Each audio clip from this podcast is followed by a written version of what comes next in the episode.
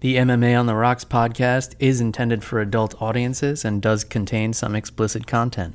So if you are not an adult, please make sure your parents do not know you are listening to this and do not repeat anything you hear on this show in front of them. Also, a reminder that even if you fight recklessly, please remember to drink responsibly. Now that we have that out of the way, let's get to the show.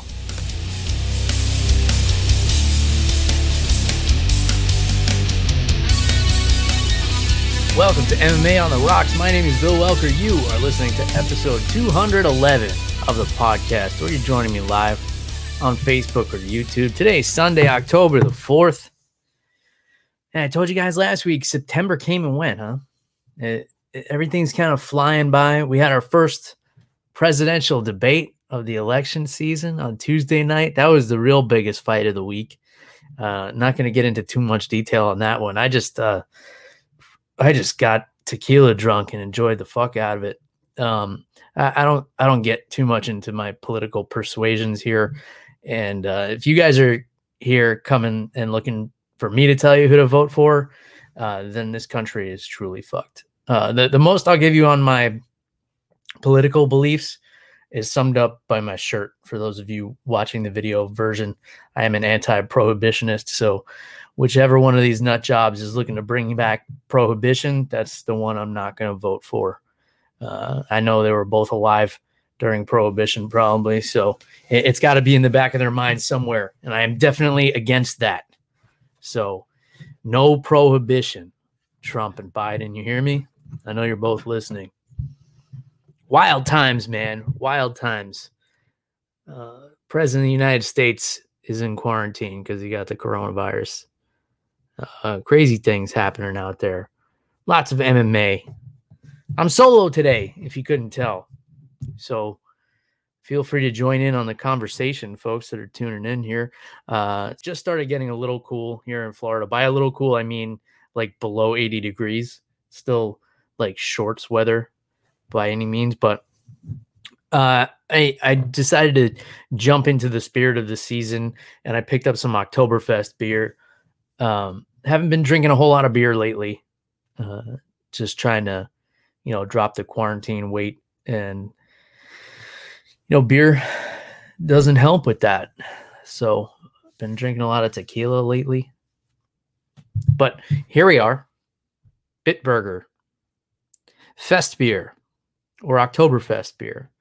Uh, so I don't know about you guys. The first Oktoberfest beer I became familiar with was the Sam Adams, which is like I believe they've changed the recipe since it first came out, but I remember it being like a really rich, like kind of sweet, like very fall spice forward beer, uh, which is very much not what the German style Oktoberfest beers are. This one, this Fest beer by Bitburger, actually comes from Bitburg, Germany, which is in the eastern part of Germany, just north of Luxembourg uh, like right near the border of Belgium. Sorry. I know you guys aren't here for a geography lesson either, luckily.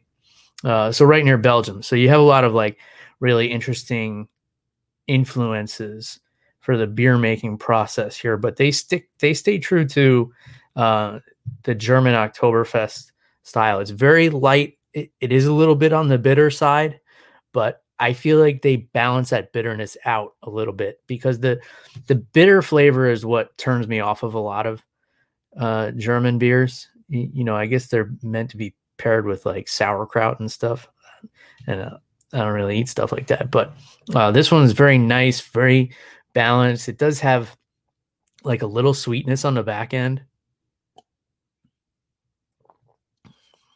Yeah, very light, very fresh. Uh, a nice fall beer. You know, it, I drink this and it makes me feel like the leaves are changing colors, even though they're not, because it's Florida and it's still almost 80 degrees out. So here we are coming off of UFC on ESPN 16, headlined by bantamweights Holly Holm and Irene Aldana. I'm just gonna call her Irene because it makes things easier for me. I like when things are easier for me. Uh, so this was, uh, you know, we're back back to Fight Island again. uh, I guess the next couple of cards are, are going to be here uh, going into going into November. I think the fight cards are all going to be Fight Island going forward. Um, so this main event, man, very one sided for Holly Holm. I know a lot of people happy about that one. If you're the UFC, I, I don't know if you're if you're happy with this result because you know Holly is probably the biggest female star you have right now. I know a lot of you are immediately gonna start telling me Amanda Nunes and and uh, Valentina Shevchenko, and yeah, you can make those arguments, but I mean, as far as having a presence amongst casual fans, uh, I just feel like Amanda Nunes and Shevchenko just don't don't get that push uh, that they that they that they definitely deserve because they're they're badass chicks. Um, Holly Holm, though, you know her her record is a tough one, man, because you know she kept getting put in these main events and these and these title shots, and uh, you know was losing a bunch of them. Uh, but she looked phenomenal last night. So, you know, they say like you're only as good as your last fight, and, and she looked incredible. Uh, you could tell the game plan from Aldana Aldana was to try and land that big left hook of hers. Um, but you know, Holly kept circling away from it, which which is interesting because normally you want to circle you want to circle away from the power hand, but since she's aware of Aldana's power in that lead hook, uh, she was circling the other way. And since it, since it was a southpaw orthodox matchup, it's kind of okay to circle towards that power hand because you're you're standing a little farther back as a southpaw, if that makes sense. If it doesn't, then uh, you know, forget I said anything. Don't even worry about it. Uh, but yeah, Holly did a great job controlling range um, in every sense. You know, she was able to keep distance when she wanted to keep distance with that front leg side kick and with her jab, and she was able to close the distance when she wanted to close the distance. Her wrestling was the best we've ever seen it. I mean, she took down Aldana at will. Now I know I I wasn't listening to the broadcast on this. You guys know I I tend to keep the volume down on it because I don't I don't like to be influenced too much. But um I know leading into this fight they were trying to push the narrative about Aldana having the second highest takedown defense only to Jon Jones uh, in the UFC. Now, don't let that be a misleading fact. I mean, it is it is a, an impressive statistic, but she hasn't fought a whole lot of uh, grapplers during her time in the UFC. Um, you know, it, has been mostly stand-up fighters. If you look at look at her record, Ketlen Vieira in the last fight, um, you know, she had a split decision loss to Raquel Pennington. Before that, it was Bethe Correia. Um, it, you know, mostly girls who are known.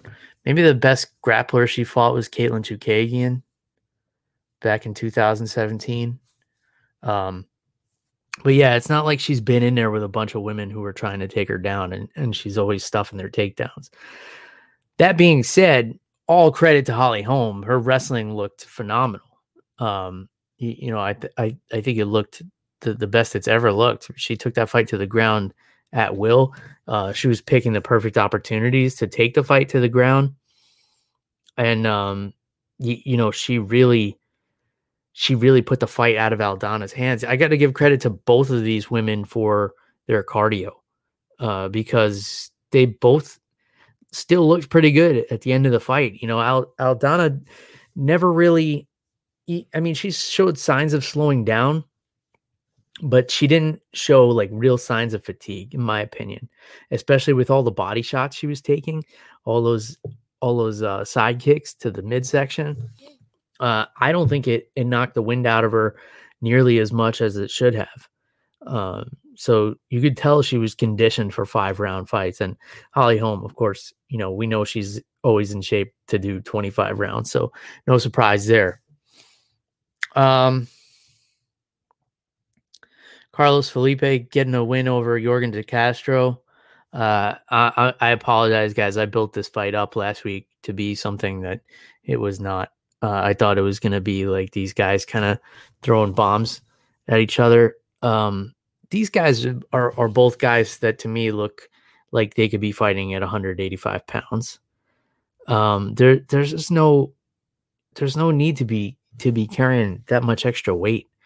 And then you know when you don't get that early knockout and you guys are both kind of sluggish in there and it turns into like a sumo wrestling match um, it's not that entertaining you know eh, the the fast knockouts are great um, you know great highlight reels and and they're fun and and these both both of these guys have have great personalities they're very like dynamic dudes but when those early knockouts don't come it's nobody wants to watch that so i i don't know what the solution is here but I think somebody was was mentioning that maybe Felipe fight Tai Tuivasa next. Uh, so that that could be a fun one. I'm all for that. I got to tell you guys, um, I had an interesting experience recently.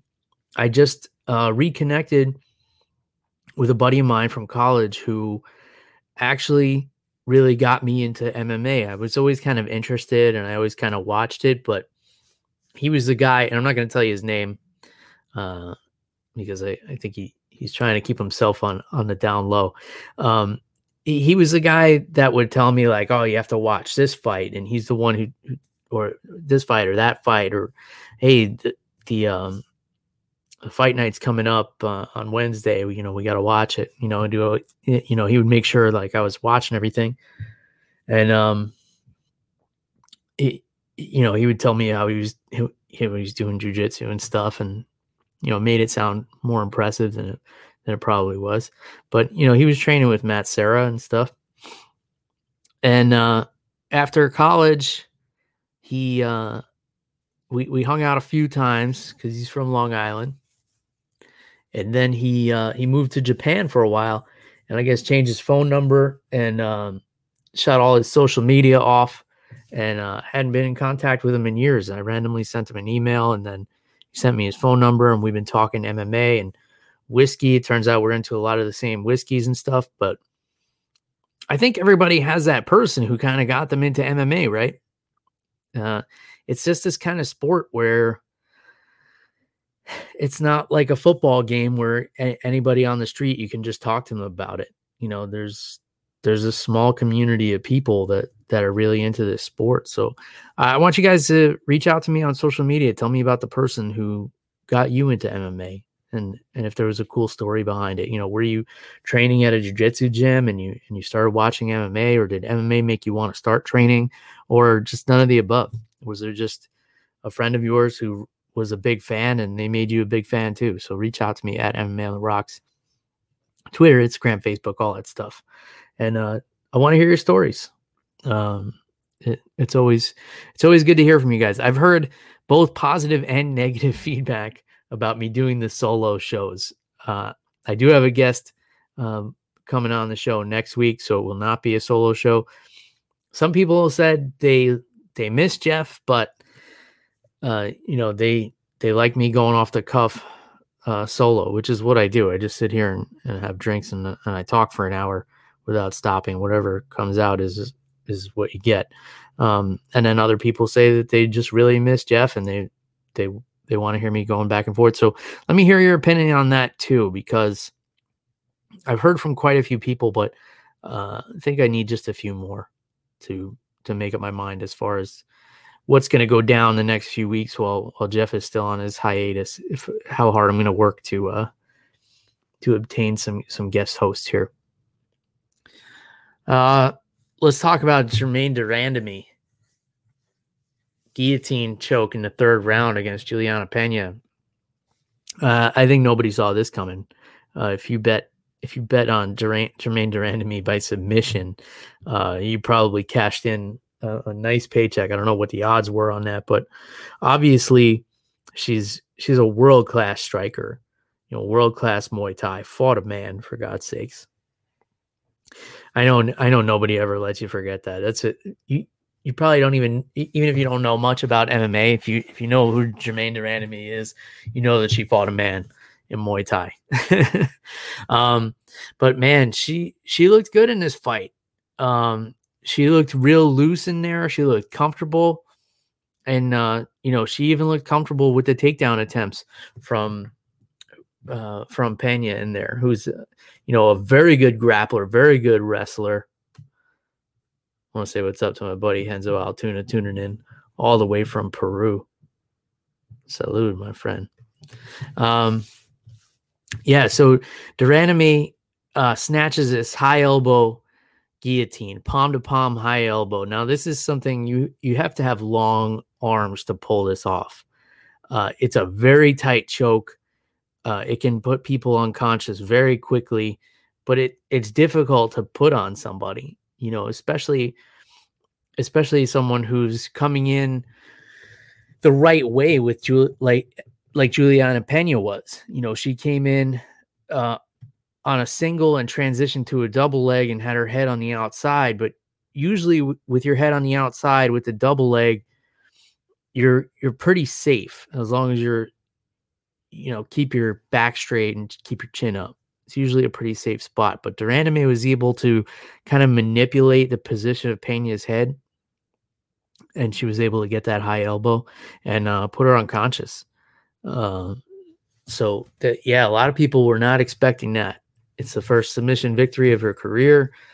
Uh, I don't know what you do with Germaine de Randamie, man, because she did have a close fight with the champ Amanda Nunes, but she's just she's not liked a, a lot of people still have a bad taste in their mouth from when she I I guess was supposedly ducking Cyborg. Uh, you know, when she won that 145 pound championship and then kind of just gave the belt up and moved back to 135. A lot of people were not happy with her about that. Uh, I think she made a few enemies within the UFC with that move as well. And then, you know, she lost to Amanda Nunes, but uh, you know, she definitely had her spots in that fight. It's not like she got totally dominated. You know, she rocked Amanda a couple times, uh, looked good on the feet, forced Amanda to bring the fight to the ground. Um, so I don't know. I don't know what you'd do with her.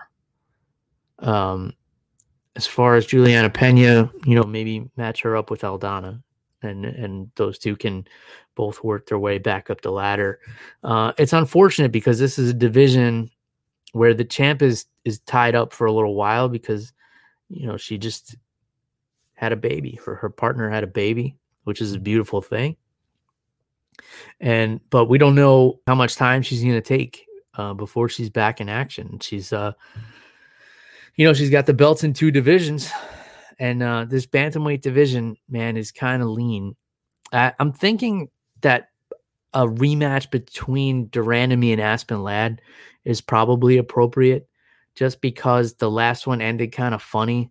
Uh, you know, with that early stoppage that, you know, Aspen Ladd uh, to this day says she wasn't out. And it was a kind of a weird one. So why not run that back? Um, that would definitely make sense. So uh, we'll see what they're going to do. Uh, Kyler Phillips with a, a very impressive performance over Cameron Else. Uh, this guy is very dynamic, um, very unorthodox striking, uh, great movement on the ground, great control on the ground. Uh, you know, the few times he was on top, he just kept constantly moving, even if it gave Else the opportunity to get back up. Uh, he just kind of went with it. So that was kind of that was that was a fun fight. Uh, he was a little worked up at the end of it, you know, screaming in the opponent's face and, and stuff like that. I know a lot of people don't approve, but uh, you know, the kid looked good. Uh, Dusko Todorovic, uh, with, with the win over Daquan Townsend. Um, this was this was a very one-sided fight. Uh, he finally got the TKO in the second round, where he was on top of him and and just dropping bombs. And and Townsend wasn't unconscious by any stretch, but you know, Jason Herzog was in there. He did a good job of ending this one, I think. um, stop Townsend from taking any unnecessary damage because he took a lot of unanswered blows to the head in this fight, not just at the end of it, throughout the whole fight. Um, uh, Todorovic was very precise, very calculated on the feet, um, good control on the ground, um, and, and, really took it to Townsend here. So that, that was an impressive victory. Uh, buddy Mark from Australia. What's going on, Mark? Sending his greetings from down under. Says he really liked the prelims in particular. We'll get there, buddy. But right now we're on Carlos Condit and Court McGee. And this was a fight I was excited for. Uh, I thought it was going to be a lot grittier than it was. I hope. Uh, I, I hope I hope I'm expressing that properly. But yeah, I thought uh, this was a great performance for Carlos Condit. And it, I remember somebody was saying on Twitter last night, like, why why is this fight on the prelims? And it was the featured prelims. Uh, and and that's a simple answer. Carlos Condit has lost his last five, and Court McGee is one and four in his last fight, five fights. Um, so that's why I was on the prelims, even though these guys are both legendary and it's so funny because these guys, it seems like they've been around forever. They're only like 35 and 36, respectively. But uh, this was the most comfortable we've seen Carlos Condit look in a long time. He controlled the distance well. It seemed like he was landing at will. It seemed like he was having fun again. Uh, you know, after after his last few fights, it seemed like he just didn't want it anymore. And I, I don't know what changed in his personal life or in his training or or whatever else. But this was the first time in a long time we've seen a game Carlos Condit who was comfortable in that cage. He wasn't the natural born killer that we've come to know and love. Um, he, you know, he he dialed back the aggression quite a bit. Uh, if you guys remember the old days of of Carlos Condit in the WEC and even in the UFC, like when he fought Dan Hardy, uh, the the guy would see red and he would just be an absolute killer in there, um, which is great but it's not really a sustainable style. So I'm glad to see him back in the win column, and I'm glad to see him composed in there. He smashed the fuck out of Court McGee's nose. Uh, you know, Court McGee is going to be able to join the Andrei Arlovski Nose Hall of Fame after last night because uh, his nose was just smashed. It looked like it, looked like when you take like a piece of silly putty and you put it on a table and just smash it like hammer fist. It, it was it was completely mushed in. Um, so yeah, Condit gave him the the the old Arlovski nose job in there. Cheers to everybody tuning in right now. If you missed the beginning of the show, I was talking about how I'm drinking some Fest beer, uh, German beer from Bitburg, Germany. Very delicious, a little spicy, not too bitter, just the way I like my Oktoberfest beers. And, and, yeah, Mark reminds me that uh, Court fixed his own nose during the fight, but unfortunately, by the end, it, it was beyond repair. As as good as a self nose surgeon he probably is, um, couldn't bring that one back. Uh, and then we had a draw between Charles Jourdain and Joshua Culibao. Uh, this was a fun fight. You know, it was back and forth. Um, the one judge gave it 30 27 at Culibao. I don't know where that came from. Uh, I, I can't really tell you who won this fight. Uh, I'm I'm good with a split draw here. Um, yeah, I think a lot of people were upset about this draw, but you know it happens. And then here was another one: Nassourdine Imavov and Jordan Williams. So Jordan Williams is an interesting character because he came through the contender series. He looked phenomenal on there. Uh, he's got great knockout power. What's unusual about this guy is he's a type 1 diabetic, uh, which is a pretty serious medical condition, especially for a professional athlete, especially for a professional fighter, uh, where you have to constantly be maintaining your weight and the calories that you take in while at the same time uh, controlling your insulin and your sh- blood sugar. Um, so I imagine that presents a lot of challenges. Um, he he just plain faded in this fight, and and Imavov was able to run away with it towards the end. You know, he comes out really strong, and uh, it's kind of puzzling why he fades. I don't know if it has anything to do with the diabetes, and I know because of the diabetes, he doesn't cut a lot of weight. He came in at 182 for this fight. So I don't know if that's just what he walks around at, or if he cut extra weight, uh, or if he felt like he had to cut extra because of the travel, or you know something was thrown off. But it, it's a big concern for me that he fights with this medical condition. Um, now, I'm not one to tell anybody what to do, or especially with their career or what they do for a living, but um, I'd be concerned if I were someone close to Jordan Williams. Um, that being said, I mean, he looked good. Um, you know, he definitely had his moments in the in the fight, and um, he was in some tough submissions, uh, some tough chokes from Imavov, and he was using very unusual escape tactics. He was kind of like turning himself into the chokes a couple of times, um, and then just kind of gator rolled out of a few of them uh, not very technical, but very effective. So, uh, yeah, and and Imavov just kind of stayed consistent throughout the whole fight and kept the pressure on, uh, kept you know going for looking for those submissions. Uh, he he was good at locking the chokes up, but he wasn't necessarily over committing. Um, you know he was able to still come out on top whenever Williams escaped. Uh, I thought this was a fun fight, but yeah, you got to wonder why Williams faded so hard towards the end of this fight when he came in so light. Um, so I don't know if there's something he could fix with his diet and go down to 170. That'd be a big change though. But if he's walking around at 182, um, that would be a 12 pound cut. So he makes a little a few changes in his diet he probably wouldn't have to cut that much weight to get down there um, but you know i'm not a nutritionist i'm not his coach uh, but that's probably the conversation i would be having with him after that performance uh let's see Loma Lookboonmee uh, getting the unanimous decision over Jinh Yu Frey.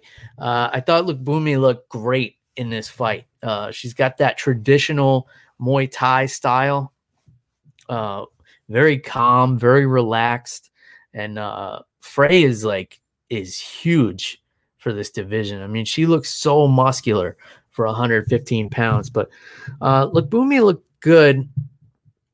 Uh, her her ground game troubles me a little bit, and then the other thing I've, I've talked about this about her in the past is she's got that traditional Thai style which is great as long as you know how to translate it to MMA. For example, in Muay Thai, they they fight three rounds, similar to MMA, uh, but they usually use the first round as a feeling out process. Uh, and, and, by example, they won't throw any elbows uh, and they won't throw any like head kicks in that first round. Usually, uh, it, it's like a warming up process, and she she has shown improvement on that but she still seems a little bit laid back in that first round. Um, so I, I, would like to see her a little bit more aggressive um, and work on the ground game a little bit more. But I, I think that her base is so strong that she's going to have a successful career in the UFC. And then Casey Kenney uh, just beat the snot out of uh, Heili Alateng. Uh, this was this was bad, man. I mean, his whole rib cage was bruised up, battered, tenderized. And I was just talking last week about how like you never see the the ribs turn purple so fast. I don't know what's going on in the UFC. Uh, maybe it's just a conspiracy to prove that I don't know what I'm talking about. But here we have it, two weeks in a row, purple ribs. Uh, but yeah, he was getting nailed with some body shots. He was blocking every jab with his face, uh, which is not for those of you who who don't know a lot about striking. That's that's not what you want to do. You know, usually you want to get away from those punches or or block them like with your hands. You know, something that hurts a little less. No way. Not Alateng. He was blocking every single jab that came his way with his face. He was head busting. He was headbutting Casey Kenney's fist. Uh, so uh, Casey Kenney looks great, man. It, it's amazing that he wasn't able to put Alateng away. That that guy is is really tough, but um, yeah, a lot of holes in that striking game that he's gonna have to figure out, like like a different blocking strategy for for strikes. You know, other than like using your eye sockets to to uh, to parry punches. Uh, he's like, I'll just hurt his hands on my head. Uh, first fight of the night, Luigi Vendramini, uh, coming back from from a, a, big loss in his last fight where he almost died. It looked like uh, getting the the first round head kick knockout over Jessin Ayari.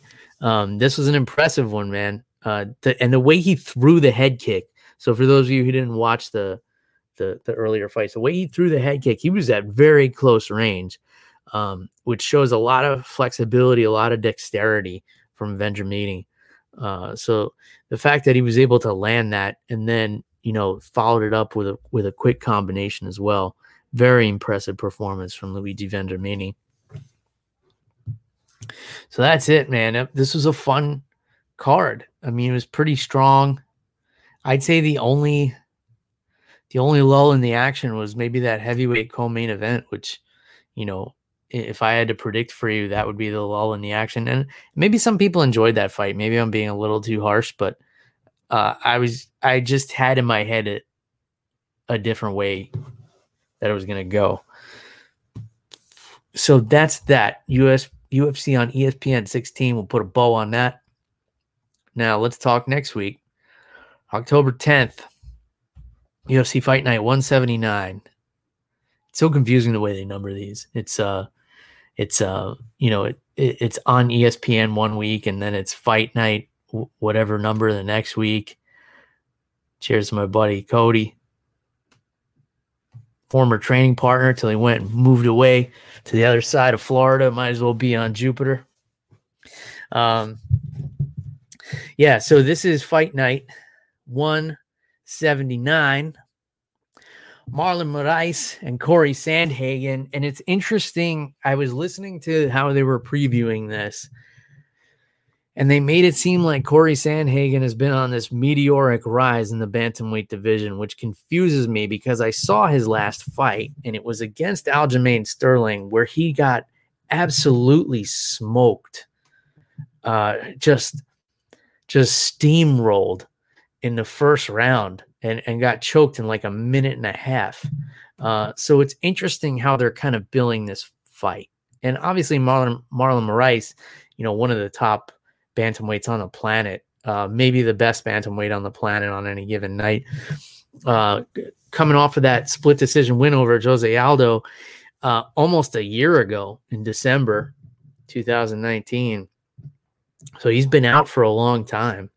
Um, and so Sandhagen's going to be looking to bounce back from from that loss uh, to Aljamain Sterling, which took a lot of wind out of his sails. Um, and um, Marlon Moraes is going to be looking to shake the rust off. So I, I don't know what we're going to see here. We're going to see, you know, uh, a Marlon Moraes who who's going to be coming out guns blazing like we're used to him, or are we going to see him kind of temper it back a little bit because he doesn't want to blow all his energy because he's been out of there for almost a year. Um, it, you know, he he's a big 135er. He's been known to to kind of fade in fights in the past. Uh, he, he's known to be a really dangerous first round fighter. And uh, what are we going to see from Cory Sandhagen? Are we going to see the the methodical and thoughtful Cory Sandhagen that we're used to, or are we going to see a guy who's coming out there trying to redeem himself and anticipating a high pace Marlon Moraes in that first round? Um, the answer, I don't know. You'll have to tune in and watch for yourselves. Uh, UFC uh, should be uh, should be paying me to do these promos here. Uh, I actually got somebody to sign up for ESPN Plus yesterday as well, miraculously. Um, as as little as I endorse that that channel and as shitty as it can be, um, you know, it's sometimes the only place you can get the UFC stuff. So I kind of talk somebody into it. Um, I don't know if I feel bad or if I feel proud that I was able to do that. And Cody tells me that he is in Jupiter. So I'm glad he put that joke together because I said might as well be on Jupiter, but he is in Jupiter, Florida. Hopefully, still training jujitsu out there. Co-main event, fight night 179. This is going to be an awesome fight. Makwan Amirkhani and Edson Barboza. Uh, this is a big jump in competition for Amirkhani, uh, and it's a fast turnaround too. I'm gonna check real quick when the last time he fought was. It feels like it was just a few weeks ago for Mr. Finland here, and yeah, Danny Henry, July 11th. All right, so it wasn't that long ago. It seems like it just happened. And it, and it was a quick fight. He got that anaconda choke early in the first round. Um, this is an interesting one. Both really good strikers. I, I would give Amirkhani the grappling advantage here, but uh, you know, good luck taking Edson Barboza down and, and getting close enough to him and, and dealing with those leg kicks on the way in. So this is this is a really fun fight. This is a really good uh, top of the card here. I feel like a lot of people are sleeping on this card. Uh, Barboza, of course, coming off that really close split decision loss to Dan Ige. A, a lot of people, myself included, uh, thought Barboza should have won that one, but you know that's just the way it goes. And he had the split decision loss to uh, Paul Felder, and after that one is when he moved down to featherweight. So uh, this is going to be interesting. You know, Barboza really a guy who should be a lightweight, in my opinion. Uh, uh, against a guy who, Amirkhani, who's not going to get tired at featherweight, uh, who, who's who's going to have a, a, pretty decent cut. And uh, yeah, that's a really exciting one. And then we got the heavyweights, Ben Rothwell and Marcin Tybura. That's a fun fight. Um, you, you, know, Ben Rothwell is having a bit of a resurgence as of late. Uh, coming on two two straight wins. So he his last fight he had the win over Ovince St. Preux. That was a weird fight. But before that, he had the knockout of Stefan Struve. Uh, so you know, it seems like he's on the upswing here. And and uh Tybura is is always tough. You know, really good grappler, really well rounded. And he's got two wins in a row too.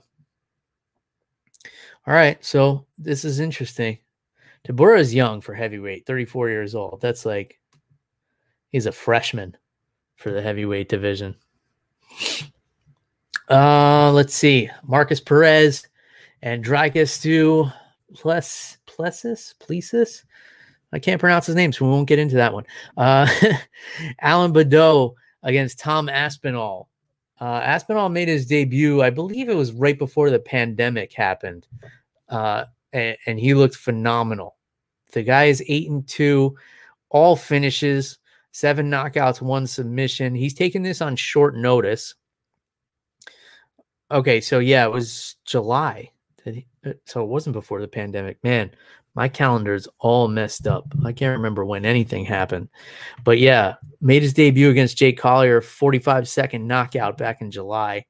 That was on the Whittaker versus Till card. Uh, Alan Baudot, if you haven't seen him, he's a guy, he's got the Mr. T haircut. I don't know if that's intentional or if that's just his thing. Uh, but big dude, six three. Uh, he's from France. Seven knockouts. Um, and this is his UFC debut. So this is a fun one, man. This is like they're they're bringing in these two heavy hitters that knock out everybody. Hopefully, we don't get the same situation we had last night with uh, Yorgan De Castro and, and Carlos Felipe. Hopefully, you know, this one kind of delivers. But Aspinall taking this on very late notice, I believe a week's notice. So should be fun.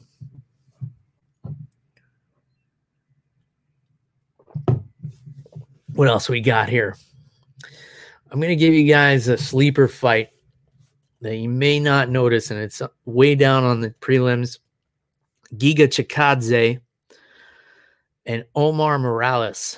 So Omar is uh, 10 and 0 and Chikadze is one of these fighters that's coming out of Georgia, which we're seeing more and more of them. Um, and his striking is very impressive. Uh, he's got all decisions in the UFC so far, but I feel like he's just kind of finding his rhythm. And I I expect a really fun fight between Chikadze and Morales. I think I think this is just going to be a good matchup where one of these guys is going to emerge as you know the next big thing in this lightweight division. And it is not the debut for Morales. He's had a couple of fights in the UFC. Uh, he had a, a knockout on the contender series, and then he's got two decision wins. I'm predicting that we're going to see one of these guys have a breakout night and have uh, a career performance here. Uh, so let's keep an eye on that fight on the on the early prelims. Uh,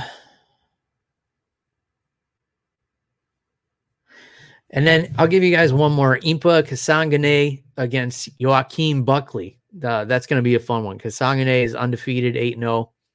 And uh, Buckley 10 and 3. So both of these guys fairly young in their career. And uh, Buckley's coming off that that TKO loss to Kevin Holland in August, but I I wouldn't measure him by that. Uh, you know, this is a guy who's got he's got heavy hands for this welterweight division. He's got seven knockouts out of his 10 wins. I think that's going to be a fun fight. Very fun fight. All right, cool. So we had a lot of fun action over the weekend. There was some Bellator. Um, I didn't watch it, but if you guys did and there was anything worth watching, please do let me know. Uh, reach out to me on social media. I'm really enjoying this uh, Oktoberfest beer here. I just made some chili with it. If you guys want to check that out, uh, I did a little Instagram story talking about it. Uh, it's not nearly cold enough out to be having chili. I'm still wearing shorts today, by example. But, you know, it was colder than it's been here in Florida. It's not like you start sweating as soon as you walk outside like it was all summer. It was a brutal summer. So I'm glad to have a little relief from that. MMA on the Rocks t shirts are on sale through our friends at Team Reaper. TeamReaper1.co is the website, I believe. I'll put the link uh, right in the show notes here, wherever you happen to be listening or viewing or consuming this podcast. And uh, hoodies are available too. So if it is actually fall weather, wherever you are listening or watching from, uh, then grab yourself an MMA on the Rocks hoodie. Uh, those are available too. And I'll post a link for those down in the show notes as well. Wherever you're listening, please do leave me a review. It helps people find the show, it helps me out. Um, I can brag about it to my friends. Um, I don't brag about it to my friends. I, I, very rarely even talk. You could you you could probably know me for years and not know that I do a podcast. You know me, my personal life. Um, in any case, all that stuff is on sale. And and even if you don't want an MMA on the Rocks t-shirt or hoodie, uh, go check out what they have over there at Team Reaper because they they give a lot of money to charities, different charities. They're doing a lot of stuff for breast cancer awareness this month. Um, uh, they they work with some veterans charities as well, and then they sponsor a lot of local fighters. Um, so go help out a local fighter. Buy buy their T-shirt from Team Reaper. Uh, they they take care of the local fighters very well. Um, you know, they give them a good commission on the t-shirt sales. Uh, so if you have a local fighter in the Tampa area, actually they sponsor fighters everywhere. But if you have a local fighter who fights for Team Reaper, you could really help them out. Um, you know, it's it's a takes a lot of sacrifice to get into this sport, and you got to have money to eat clean and pay for good training and things like that. So it's always good to help out these these local fighters, and then you get yourself a t-shirt in the process. So go do that. If you don't want to support this podcast, then go support a fighter. You know, I'm good with either. It's all good energy that you're putting out there. I think that's all I got. Um, I do want to hear from you guys though. Uh, remember your homework. Let me know who got you into MMA. I want to hear those stories. And I also want to hear what your favorite Oktoberfest beers are because I have a feeling I'm going to be diving in a couple of different ones uh, for the month. Uh, I do have my favorites, uh, my go tos. This was a new one, the Fest beer uh, from Bitburger, but I I I did really enjoy this one. I would drink this one again. Uh, so, as always, this podcast has been brought to you by whatever I'm drinking during this podcast, and in this case, it's uh, Fest beer from Bitburg, Germany. All right, folks. I think I've taken up enough of your time, but please do send me your feedback. Let me know what you're thinking and drinking out there. Remember, stay anti-prohibitionist. Uh, uh, other than that, I don't give a shit who you vote for. That's up to you. That's your business. Um, we don't get into that here because we're just here for a good time. All right. Until next time. Cheers, everybody. Goodbye.